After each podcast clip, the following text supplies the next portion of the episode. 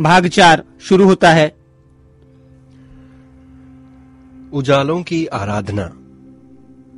इसी बीच घर में फिर एक नए मेहमान के आने की आहट सुनाई देने लगी। इस बार गर्भावस्था के प्रथम चरण से ही माँ ने हकीम चांडुमल की दवाई की पुड़िया लेना शुरू कर दिया। बस एक छोटी सी पुड़िया सुबह खाली पेट दूध के साथ लेनी होती थी। हकीम साहब का पूर्ण विश्वास ही नहीं, बल्कि दावा था कि होने वाली संतान पूरी तरह दृष्टिवान ही होगी। उन्होंने पिताजी से कहा, बाकी सारी एलोपैथिक दवाएँ बंद कर दो और जाकर कह जाओ उन सभी डॉक्टरों से, जो कहते थे कि जन्म से पहले इलाज नहीं हो सकता, जो उनके पाश्चात्य शास्त्र में भी नहीं लिखा, वो हमारे भारतीय आयुर्वेद में सदियों से हो रहा है। उनके अनुसार, बच्चे के जन्म के समय माँ के गर्भाशय के निचले हिस्से का एक पर्दा कमज़ोर होने के कारण फट जाता था। परिणामतः, एक जहरीला द्रव बच्चे के नाक द्वारा उसके शरीर में प्रवेश करता है और आँखों के अंदरूनी पर्दे, यानी रेटिना को जाकर प्रभावित करता है।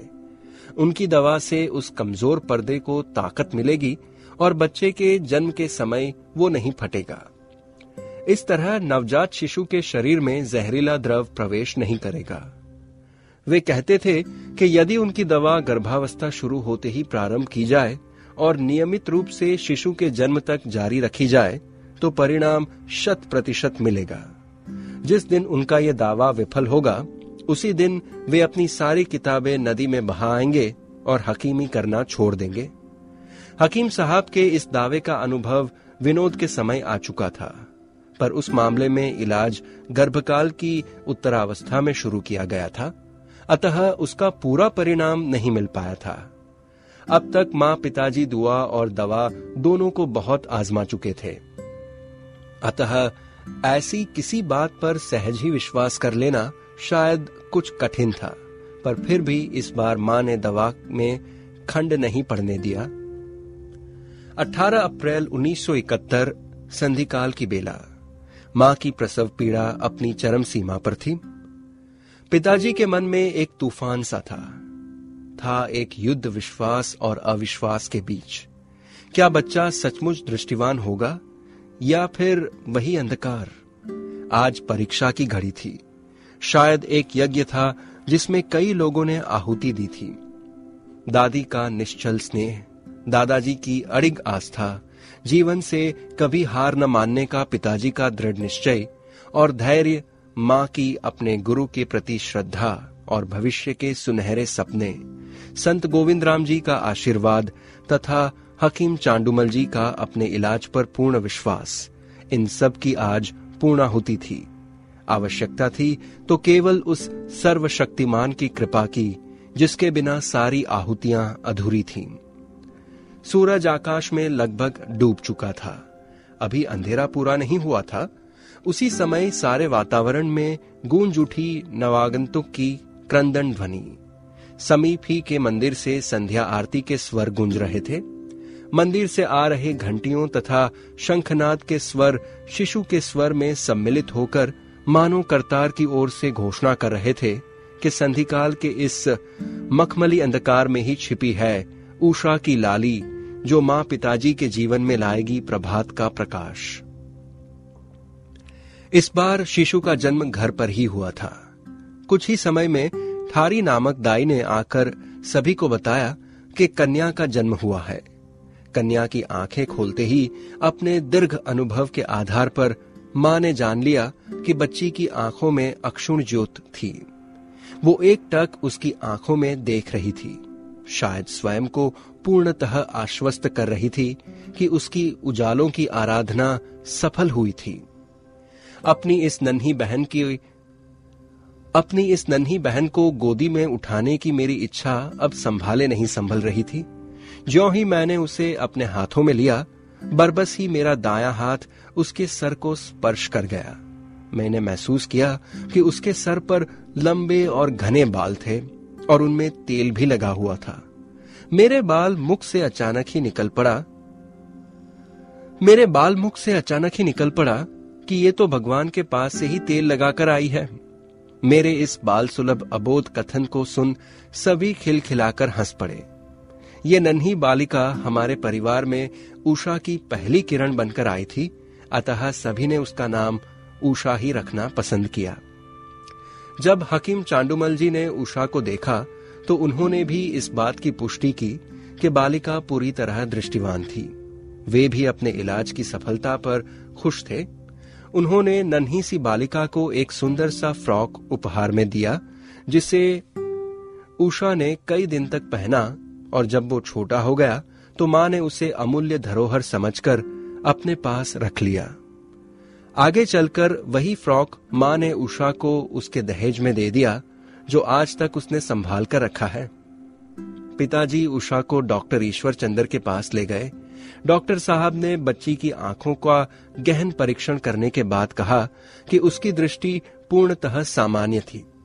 ये वही ईश्वर चंद्र थे जिन्होंने मेरे जन्म के पूर्व घोषणा की थी कि पिताजी की सभी संतानें दृष्टिहीन होगी। उन्होंने पिताजी से पूछा कि आपने कौन सा इलाज किया था। जब पिताजी ने उन्हें हकीम साहब के आयुर्वेदिक इलाज के बारे में बताया तो वे आश्चर्य से उनकी तरफ़ देखते रह गए। काफ़ी समय तक इसी तरह सोचते रहे, फिर अचानक उनके मुँह से शब्द निकले। मरता क्या न करता। पिताजी ने शांत भाव से उनसे बच्ची के लिए आशीर्वाद मांगा और लौट पड़े। सफ़र सीतापुर का यूँ तो माँ पिताजी इस बात से खुश थे कि अब उनकी नेत्रहीन संतानों, यूँ तो माँ पिताजी इस बात से खुश थे कि अब उनकी नेत्रहीन संतानें उषा की आँखों से ही सारी दुनिया को देख पाएँगी। पर इस बात की भी कसक मन के किसी कोने में बनी रही कि उनके दो बेटियाँ और दो बेटे कभी भी अपनी इस नन्ही बहन को नहीं देख पाएँगे। जब भी हमारी आँखों के इलाज के लिए कहीं से कोई सलाह मिलती तो पिताजी तुरंत वहाँ ले जाने को तैयार हो जाते। सोचते, ना जाने किस भेष में नारायण मिल जाए। दूर के किसी संबंधी ने पिताजी को बताया कि उत्तर प्रदेश के सीतापुर शहर में आँखों का बड़ा अस्पताल है। वहाँ जन्मतः दृष्टिहीन बच्चों का भी इलाज होता है। पिताजी ने कभी सीतापुर का नाम तक नहीं सुना था। वे नहीं जानते थे कि सीतापुर कितनी दूर है वहाँ कितने दिन रहना पड़ेगा और इलाज पर कितना खर्च होगा? पिताजी, अभी तक वही छोटी सी मनिहारी की दुकान चलाते थे, जो दादाजी ने लगाई थी। अब तो उस एक दुकान से एक नहीं, वरन दो परिवारों का भरण पोषण हो रहा था, क्योंकि वीरू काका भी शादी के बाद उसी दुकान में बैठने लगे थे। परिवार में आय का कोई अन्य स्रोत भी नहीं था। जैसे जैसे दोनों परिवारों के सदस्यों की संख्या बढ़ती जा रही थी वैसे वैसे खर्च का बोझ भी बढ़ रहा था और परिवार की आर्थिक स्थिति बिगड़ती जा रही थी। ऐसे में सीतापुर जाकर बच्चों का इलाज करना भला कैसे संभव होता? पर पिताजी ने मन बना लिया था कि चाहे जो हो, वे सीतापुर जाकर बच्चों का इलाज कराएँगे। वीरू काका ने उन्हें ढांढस बंधाया कि उनकी अनुपस्थिति में दुकान का सारा कारोबार वे संभाल लेंगे तथा उन्हें जितने भी दिन वहाँ रहना पड़े, वे नियमित रूप से पैसे भेजा करेंगे। माँ लक्ष्मी ने अपने हाथों के सोने के कंगन तथा शादी के समय उन्हें पहनाई गई अंगूठी उतारकर पिताजी को सौंप दी, ताकि वे हमारे इलाज में होने वाला खर्च जुटा पाए। बचपन में सभी को रेलगाड़ी से यात्रा करना अच्छा लगता है। यूँ तो इसके पहले भी कई बार रेल से यात्रा की थी, पर हर नई यात्रा का अपना एक अलग महत्व तथा अपना एक अलग ही उत्साह हुआ करता है। जाने की तैयारी कई दिनों या यूँ कहूँ कि कई महीनों पहले से शुरू हो गई थी। अक्टूबर और नवंबर के महीने में दिल्ली में संत निरंकारी मिशन का वार्षिक संत समागम होता है। बचपन में हम दो एक बार वहाँ हो आए थे। इस बार भी पहले दिल्ली जाकर संत समागम में सम्मिलित हुआ जाए तथा बाद में वहीं से सीतापुर की यात्रा की जाए, ऐसी योजना बनी। यात्रा वाले दिन बड़े सवेरे ही हम सज धज कर तैयार हो गए। इस बार माँ पिताजी, हम पाँचों भाई बहन तथा हमारी दीदी भी साथ आ रही थी। रेल का समय सुबह आठ बजे का था, पर कोई साढ़े छह बजे ही हम स्टेशन पहुँच गए। हमारे देश में रेलों का एक अलग ही विश्व होता है। रेलवे स्टेशन में दाखिल होते ही आप एक अलग माहौल में पहुँच जाते हैं। वहाँ की हर चीज़ और हर व्यक्ति बाहर की दुनिया से भिन्न होता है। बचपन में यदि किसी चीज़ का सर्वाधिक आकर्षण होता है तो वो है रेल का। स्टेशन पर चाय बेचने वाले से लेकर रेल चलाने वाला ड्राइवर तक हर व्यक्ति विशेष लगता है। कई अन्य बच्चों की तरह बचपन से ही मेरी भी ज़बरदस्त इच्छा रही है कि एक बार रेल के इंजन में सवारी करके देखा जाए। प्रसिद्ध अभिनेता राज कपूर की भी बचपन की सबसे पहली इच्छा रेल का ड्राइवर बनने की ही थी। यूँ तो इंतज़ार करना अपने आप में बहुत कठिन काम है, पर बचपन में और वो भी रेल का इंतज़ार करना बहुत अच्छा लगता था। उस दिन भी लगभग निर्धारित समय पर ही दिल्ली जाने वाली रेल धड़धड़ाती हुई एक नंबर प्लेटफॉर्म पर आ खड़ी हुई। गाड़ी थी हैदराबाद से दिल्ली जाने वाली दक्षिण एक्सप्रेस। आज भी थोड़े बहुत फ़र्क के साथ उस गाड़ी का समय वही सुबह का ही है। अब भी जब कभी दिल्ली जाना होता है तो कोशिश करता हूँ कि उसी बचपन की गाड़ी में जाऊँ। बचपन की हर चीज़, हर लम्हा और हर व्यक्ति अमूल्य धरोहर होता है। अब भले ही बहुत अधिक रफ्तार वाली, बहुत अधिक सुविधाओं वाली कई सारी रेलें दिल्ली जाने लगी हैं, पर आज भी दिल्ली की रेल तो वही दक्षिण एक्सप्रेस ही लगती है। हाँ तो पिताजी ने हम सभी को सारे सामान सहित रेल के डब्बे में रख दिया। तब मुझे और विनोद को थोड़ी बहुत दृष्टि थी, पर इतनी नहीं कि रेल की खिड़की में से हम बाहर विश्व को देख पाते। फिर भी खिड़की के पास बैठने को लेकर हम दोनों में जमकर लड़ाई होती थी अंततः माँ पिताजी सुलह समझौता करा के बारी बारी से खिड़की के पास बैठने का अवसर देते थे बड़ी दोनों बहनें बड़ी होने के कारण इन सारी सुविधाओं से वंचित रह जाती थीं। रेल में लंबे समय तक खराब न हो इसलिए माँ विशेष प्रकार से जीरे के मसाले में भुने हुए आलू, रोटियाँ तथा अचार साथ लेती थीं। यात्रा में भूख यूँ भी कुछ अधिक लगती है? फिर वो तो दिन ही कुछ और थे। दिन भर में दसियों बार खाना हो जाता था। आने वाला हर स्टेशन खाने का समय हुआ करता था। नागपुर से दिल्ली तक पड़ने वाले सारे शहर देश के सबसे अच्छे शहर हैं। ऐसी एक बाल सुलभ कल्पना सी हो गई थी। हमारे छोटे भाई राजेश ने तो दिल्ली की इस पूरी यात्रा को एक ही शेर में कह डाला है। दिल्ली के धक्कों से चलकर दिल्ली से मथुरा आते थे। हाँ फिर झांसी, आगरा बिना अच्छा लगता होगा, है ना?